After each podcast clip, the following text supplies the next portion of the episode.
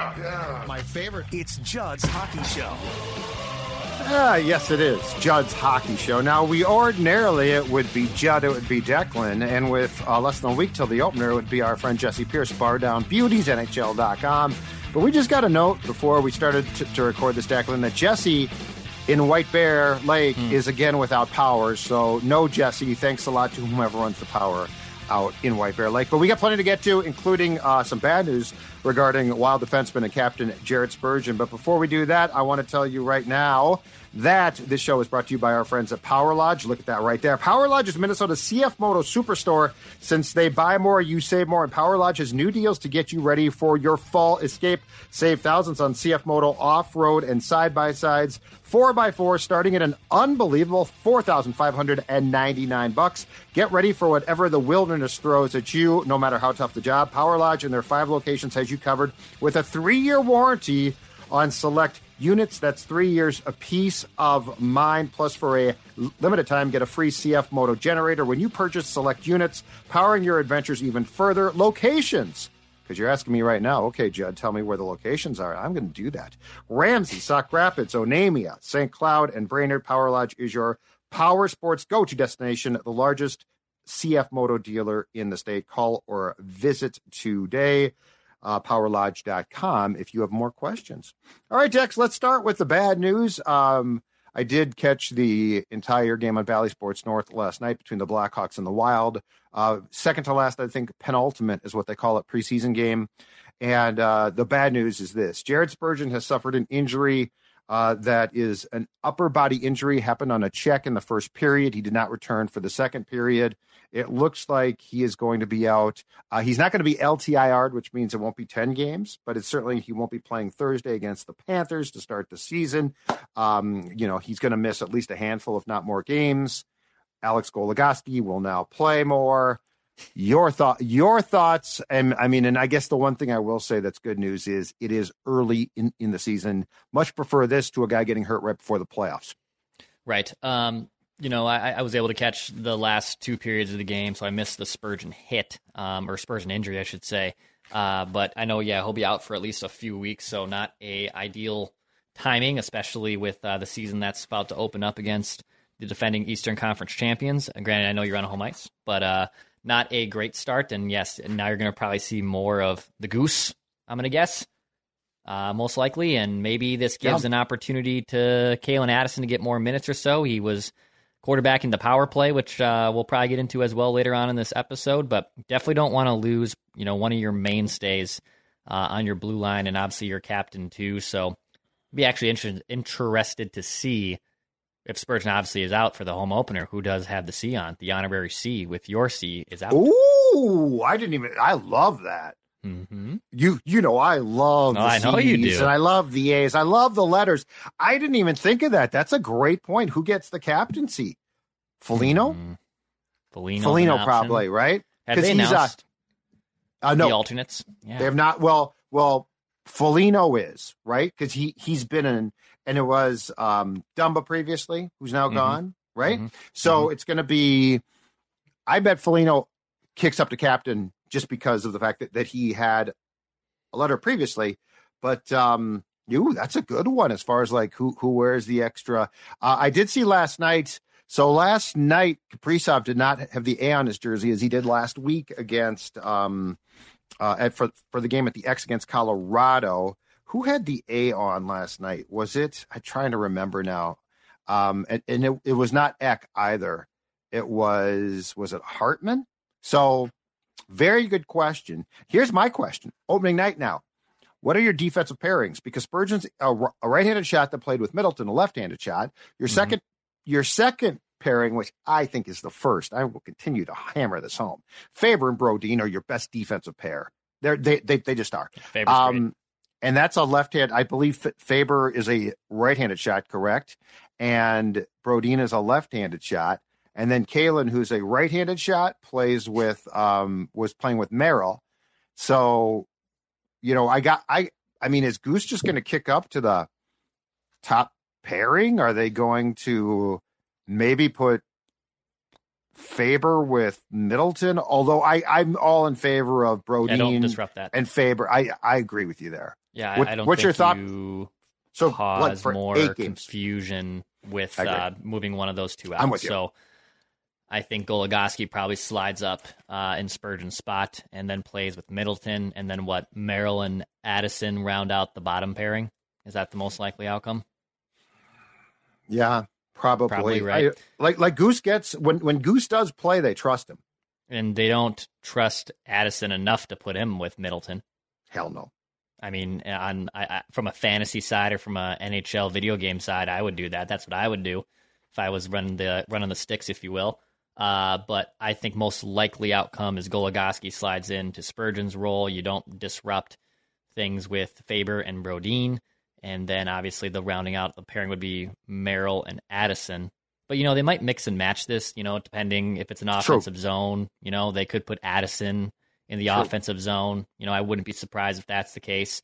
Uh, so they might get a little creative here with their certain situations and faceoffs, but yeah, this will this will cause a little bit of a interesting predicament for them for at least the first week or two of the season. So your right-handed shots uh, on defense now with uh with Spurgeon out, your your right-handed shots are going to be your options are Addison, Faber, and I'm with you. Faber and Brodin, I don't think are going to be disrupted. I think you're right about that. Um, and that's it. So I guess the one thing that, that you're going to have to decide is if you put Middleton with Goose, who plays the right side. I think Goligoski, am I right in saying that? I think I think he's played at the right side before. Um, but you know what, Dex? Again, in all sports, the double edge of the preseason get you some time, but it can be and and I'm not sure about you, but the Blackhawks definitely had some guys last night that were trying to make an impression. Like there was some, and it, it probably goes both both ways. I shouldn't just blame Chicago. There was some unnecessary preseason chippiness. I thought, I- including if you go back and watch, and I didn't know at the time that that he was hurt, but the hit on um, on Spurgeon was one of a few that we saw from behind, including a really dangerous hit by a non-dirty player, Tyler Johnson of the Blackhawks, on Faber, in which Faber's ankle went into the boards really oddly, and it looked really bad for a, a second. So I'm not sure if it's guys trying to make the team or what in Chicago, but um, you know, it's preseason, guys. Come on, you, you're you're going to have plenty of time for that stuff. Uh, but these hits, these hits from behind, and that's the one thing in all levels of hockey I absolutely hate because they're so dangerous. And and I understand if you're pushing a into the boards, like if if you're both close, but if you run a guy from behind, there is almost no good that can come from that. No, it it felt like a regular season. It felt like you know not a playoff game, but it felt like a regular season rivalry game, right? I mean, I know Chicago, Minnesota have some history, and they're in the division together. Uh, but yeah, it definitely, it didn't feel like a preseason game at all. Um, yeah, guys rocking each other. You had Dewar drop the gloves. Um, I did love the little moment at the end with Fleury and obviously uh, Bedard, which was which was funny to see. Uh, but yeah, it didn't feel like a get right preseason. Let's get the legs underneath us and you know get conditioned right and don't do anything dramatic or don't do anything outrageous. It it felt like a normal regular season hockey game, um, and that's why I even texted you during the course of the game and asking like, is this is Chicago for real here? Obviously, they got a lot of excitement with Bedard. They get Taylor Hall also in free Yep. agency. You know, Foligno, I would imagine they're better than they were last year for sure. Yeah. Yes. Um, and I'm curious if they'll actually be if they'll kind of pop up overnight here and go from the bottom to the top, or at least towards the top of the division, basically overnight. I don't think so. Um, I, I guess my biggest question, and he actually played pretty well last night in, uh, for Chicago, is in goal. Like I just don't know if they have the goaltending, um, but they definitely have some, and it's smart because with Bed- Bedard being a young player, they definitely have brought in some nice components, like as you said, Hall and Nick Foligno is not a great player now. He's a but he good depth guy. but he's a great depth guy and he's Yeah. a captain type. Like Mhm. he he and his brother, which is, is an extension of their father, Mike, who used to play for the Sabres, are both like really, really all good room guys. Mhm. Um, all right, topic two. I want to because it started off in in the first period. I was impressed, like with the first one or two, and then I was thoroughly unimpressed. The wild power play, um, which, which is now going to be so. The assistant coach that ran the Wild Power Play last season is now the head coach of the Iowa Wild in the American Hockey League. Uh, Jason King is the name of the new power play coach. And Dex, when they started, uh, first of all, way too many penalties called last night. I know you're trying to get guys used to what you're gonna as officials, but my God, let's let's swallow the whistle just a little bit more. But um, the first power play or two, the Wild came out super aggressive, and I really they didn't score, but I liked it. I'm like, if this is the approach, it's really good. Like I like the aggressive approach. After that, it went in the tank. That extended two man where yeah. where the, the five on three where Mhm. Flower iced the puck was awful. Um but I guess I went my inclination is this. I went from encouraged by what I saw to like this is not good. Um, and both of the units played quite a bit. So it, it Mhm. wasn't just the top power play, it was both of them. What were your thoughts on the power play, which I know, especially coming off the playoff disappointment, is really expected to be improved? Looked like it was in midseason form to me. That's uh, that's what I tweeted out a little cheeky last night because they had a five on three, and not, nothing drives me nuts than when you cannot capitalize on a five on three. You know, like Yeah. obviously when the good power plays are converting a normal man advantage at about twenty percent clip, right? That's kind of the goal. You want to be near the twenty percent clip. So basically, obviously, uh, it, it doesn't take a math major to figure out that most of the time you're actually not going to score in the power play. But when you got a five on three and an extended one of a minute plus, dude, you gotta you gotta bank it home. And it just it felt ticky tacky, right? You got Zuccarello down there who's trying to force things into Kaprizov at the top. Like it That's felt like a it Yep. felt like a classic wild power play. I, I was I'm bummed that Jesse isn't here because that was going to be my line to her of um of this just looks like it's in midseason form. And I know the fans get really into this, and uh you know I've voiced to you numerous times that we've been doing this show for the last three years that power play specialty is not going to be something that I'm going to devote my like X's and O's and, and brain power to. Uh, so I guess take any of my power play opinions or any of my opinions with a grain of salt. But it just it looked like it was in midseason form, and it's incredibly frustrating when you have a, at least the horses to for this power play to be a lot better, and, and unfortunately, just it staggers every time. 0 for 6 last night. 0 for 6. And so ju- just to um, set the scene here, because this was definitely a dress rehearsal for the opener against uh, Florida. Uh, the top power play was Eriksson Ek with Kaprizov, Boldy, Addison, and Zuccarello. The second power play, which did get pretty extensive time l- last night, I don't know that they will get extensive time once the regular season starts, uh, was uh, Rossi, Gaudreau, and Johansson. With it started with Spurgeon, who then obviously has been lost now for a few games, and Hartman. Um, and so, yeah, I just I'm with you after about the first two or three, and I'll never get this. I understand that you're looking for a good shot, Declan, but there's a difference between trying to find the best best shot because it is now a day and age in hockey where pucks get blocked, shots get blocked a lot. But the difference to me is Uh, you know, okay, that's fine. Look for a good shot, but these guys, and I think we bitched about this last year. They turn into they think they're Gretzky, you know.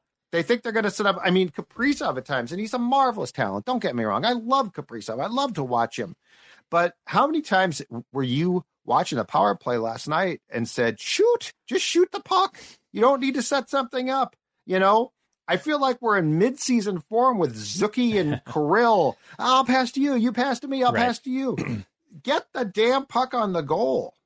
Yeah, I mean, when you look at some of the best power play specialists, at least power play point leaders, not even specialists, but point leaders last year, and obviously that Edmonton one's absurd, right? Like if McDavid and Draisaitl and, and RNH are on the power play, like just just basically tap out, like they're going to score. Um, but when you look at the power play leaders outside of them, like it's Kucherov, it's Jason Robertson, it's John Tavares, it's Zibanejad, it's Pasta, it's it's it's Mikko Rantanen of of Colorado, and then like yeah, Kirill had obviously a, a a decent year last year, but he's below guys like Tage Thompson and Quinn Hughes and Mitch Marner, who again are these are all really good players. I'm not trying to denigrate them, but you need your you need your best players to be scoring on the power play, and you also need an infrastructure around them that supports them. And it's not it's not as simple as just Zuccarello down low, give it to Kaprizov. Like there is a little bit of structure here that has to take place. Um, and when you when you look at the power play over the last few years, it just it's maddening to watch because they should be a lot better on paper, and for whatever reason, they just they can't seem to crack the code. Well, and you got a new, you know, I, I don't know, it's a completely new schematic here, but it's definitely a change in philosophy of some sort. All right, next talking point, and uh, LaPanta and Wes Walz talked about this a lot during the telecast, but I think it's worth us discussing as well is back on defense, Brock Faber. Uh, now, Brock Faber did make a pass last night that led to a breakaway goal, basically, for the Blackhawks. So he did make one mistake. And yes, he's going to make mistakes. He is a young player and nobody's perfect. But overall, how impressed were you? Because I think that the step up from Matt Dumba and the Dumba he had become, because, you know, before the Tkachuk fight, Dex, there was always like the the threat of the potential, right? And there were, I mean, before the Tkachuk fight that season, he was off to just a marvelous start. Um, but when you watch what Faber brings, and here's the other thing I saw last night that I absolutely loved. He's super, super smart, and he has clearly been told, "Hey, I want you to." By the, the coaching staff, we want because Brodin's so good defensively. We want you to take some chances. Like he pinched in on occasion, and I don't know that that's his Ballywick ordinarily, but Brodin used to basically play Dumba's position at times. Um, how encouraged were you? Because I think the upgrade in that pairing, and it's why I think that they are the true number one pairing on defense. The upgrade from Dumba has to play with Brodin to Brock is going to play with Brodin is going to be one of the biggest upticks that this franchise sees uh, from 2022-23 to 2023-24. It kind of reminds you of when Brodin entered the league, right? Because if I remember right, like Brodin barely played in the AHL. I, mm-hmm. I could be wrong on this, but I, I remember him stepping in right away, right in that 11 12 season, um, and basically looked like he had been an NHL vet, right? That's what even Ryan Suter said similar things after he got here of this is ridiculous. Like this kid's so young and so inexperienced to a degree of games played, and yet he looks like he's a veteran. Brock Faber, similar thing. And look, he was a really good college hockey player, but that jump from college to the NHL is a tough one. Um, and as, and that's someone who loves college hockey, and I've seen a ton of college hockey, but you don't really get the translation of best college hockey players make good NHL players. In fact, it rarely happens. And Brock Faber really looks like a guy uh, who has hasn't missed a beat and has actually been playing in the NHL for years. And you bring up the point that like Brodin is obviously the great stay-at-home defenseman, and he can make a lot of savvy plays that don't show up for goals and points, and that's really not his game. But can Faber replicate more of the offensive production that Matt kind of dropped off on over the right. last few years? And I think right. that's that's like the uh, the theory that's around uh, Brock Faber of if he's obviously a good defenseman, he can play NHL minutes, that's clear. But is there an offensive uptick to his game that kind of not doesn't counteract Brodin, but gives that pairing a, a, different type of level where Brodin isn't covering for Dumba's defensive miscues because obviously Faber is a better defensive, I think, defenseman than Dumba. But is there this offensive game uh, to Faber that we haven't seen from Dumba basically in the last few years? And I think that no matter what you get from Brock, it's going to be superior because I think he's just a flat out better player than Matt Dumba is right now.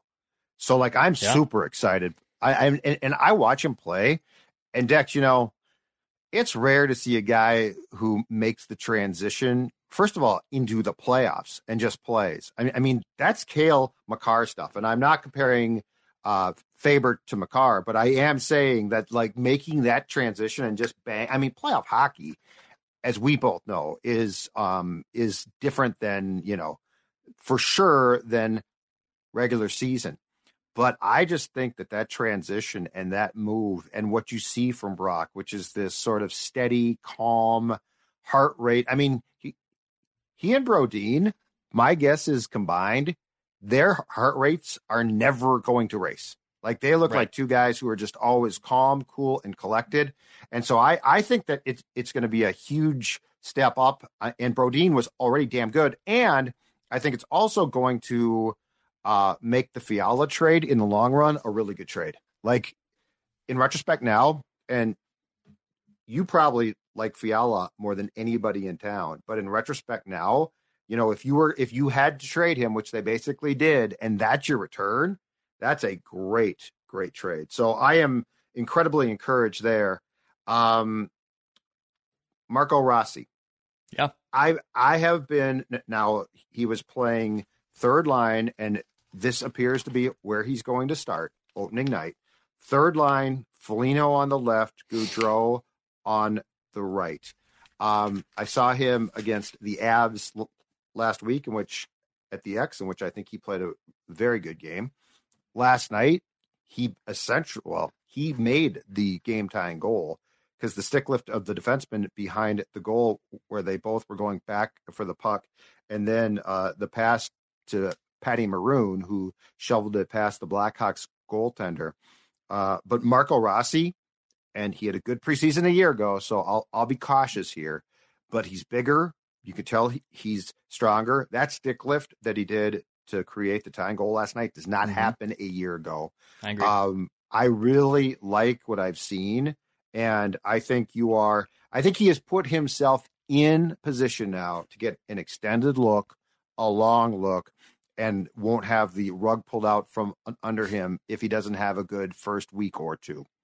Yeah, he he looks a lot better. He just looks stronger, and obviously, I think the confidence is there. You know, he it felt like he was playing scared and skating on eggshells to a degree last season, especially um, towards the end before he got demoted to the AHL, where he still dominated.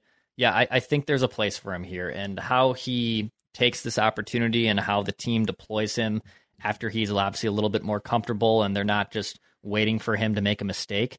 I think that's the more curiosity curiosity part on my end. He's clearly going to make the team. Like that's clear at this point. He's going to make Yeah. the team, and where you're Third saying he's Yeah. probably going to be that third line center. It's then if he gets comfortable in that role and he's playing well, does he get and mostly what happens here is with injuries, but does he get rewarded with the top line? Because Judd, I I watched enough of it in the preseason hockey game yesterday. Like I Ryan Hartman long term as a number one center is not going to work. I can't. I agree can. with you. I, I You're not. can't take it seriously. I know this is a broken record on Judd's hockey show for the last yeah, year, I don't disagree. but I, I I cannot take a team seriously if that's the case. I just well can't. first of all dean's not changing it like it's just very clear he's not and and it's it's very clear that um it would take hartman hartman would again have to have a terrible start here's my question so line combination wise Mhm. and it's a shame pierce is not here because she loves this stuff but line combination wise let me throw let me float an idea at you knowing that dean is not going to uh, demote Hartman unless he's hurt or is an absolutely so atrocious that Bill Guerin probably mandates it, which I don't think is going to happen. What would you think of this? If Rossi gets off to a good start, what would you think about flipping? And let's get past um, lines like as far as first, second, third. Okay. So let's just think of this generically to go along with my train of thought here. What would you think about flipping Rossi with Eck? So it's Rossi with Johansson and Boldy, which I think Mhm. is more of an offensive. And They're Eck can there. play. And, and and this is not a this is not a slight at Eck. My thing is, in fact, I I would give him a chance with the top line right now. But Eck can play anywhere. Like he is just a just a reliable, really solid player. And then Eck goes with to to sort of a a grief line again with Foligno and Gaudreau. I like that. I just think it gives Rossi a chance to shine offensively. Yeah, and I guess we're moving the one, two, three lines. Um, I think it's more likely that that happens, right? Than they just take Hartman off of it. I think you're, yeah, because I just, like, I agree with everything that you said. And I also can tell you unequivocally, I don't think Dean, unless he is forced to, is going to take 38 off the line with 36 and 97. Yeah, and, that, and that's where I said I, I think it's more of injuries that happen in, in the course of any sport that kind of force the hand a little bit. It's it, it'll just be really interesting if if Rossi plays well and they realize we got to put this guy with even better players and he deserves it, not just to disrupt the chemistry that could be working on Rossi's line, but he deserves to be playing with better playmakers too. So, yeah, I think probably stepping up and being in with guys like Boldy, who obviously has already emerged, and uh, Johansson, who has had obviously some pretty successful NHL seasons too. That might be the more linear path of him getting a legitimate promotion. Before Eck broke his ankle on the slap shot, I think it was in Pittsburgh uh, late in the regular season last year, that I think he was playing with Johansson and Boldy, and that line took off. But it's my opinion that Rossi, like, because I'm trying to think of how can you put Marco in a spot to shine offensively? Like, I'm not, he should not be dumb defensively. That won't be tolerated. Um, but Gaudreau and Foligno, I, are, are they gonna like the the goal last night that tied the score was Marco Rossi makes a great play and Patty Maroon scores. Well, is Patty Mhm. Maroon, you know, who's going to be a fourth line guy, going to do that a ton? So I'm just trying to think of ways, and I think Johansson and Boldy's offensive upside and him playing with uh, Marco Rossi playing with those two could be intriguing. I fully expect Dean won't do a damn thing here. I mean, it's not in Dean's DNA to change things, but anyway, um, I'm with you on Hart- Hartman completely, and I can tell you unequivocally, I'll be shocked if it changes I know. unless Yeah. he gets hurt. Uh, maybe maybe go to Summit Orthopedics if you're uh, if you're Marco Rossi or Dean Evason if you need some changes there, right? Maybe you need a little or, bit of change. or if changes. Hartman gets hurt, yeah, he can go to Summit Ortho. especially if it's those ankles, those feet, back, neck, spine, elbows, hands, wrists, doesn't matter. At Summit Orthopedics, over 25 locations in the Twin Cities and greater Minnesota area. They have over 150 expert physicians and physical therapists specially trained in their fields. Learn more, find a location near you at summitortho.com. That's summitortho.com. So I, I would expect that we'll be back n- next week to uh, before the Thursday game, probably to do an episode with uh, with uh, Jesse in tow, and then Yeah. and then perhaps Thursday night post game live. It's gonna be a busy week, but So the Twins are gonna play- Twins are gonna play- sure. Tuesday and Wednesday. But Mhm. then they, they would go back to Houston, so that would probably be Friday. So I think we might have a. I think there might be a window, as the meteorologists like to say, to get a wild post game show in after they play the Panthers. It's going to be. Uh, I think it's going to be Gus Bus against against your guy Bob, Bob, that's right. Yeah. who you Most have likely. criticized that contract, and he led him to the Stanley. Cup. You, listen, you Griffin Jacks Bob hater. Look, I, I'm the goalie whisperer on this show. Okay, I don't have to apologize for any goalie takes yet, so we'll uh, we'll see how that goes. Uh, hit the subscribe button. Daily Minnesota Sports Entertainment, as Judd said, we'll be back uh, obviously next week as well. Wild season finally here, crept up on us. Right, we got through these off-season topics. We got through all these great questions, preseason topics. Uh, we'll have Jesse Pierce in the fold. We'll have AJ Fredrickson also in the fold a ton. Fix the power. even more, even Fix more that now power. Jesse Pierce. Fix Call it. Finch Home Solutions. Yeah, go Bears, Jesse. Uh, pass shoot score.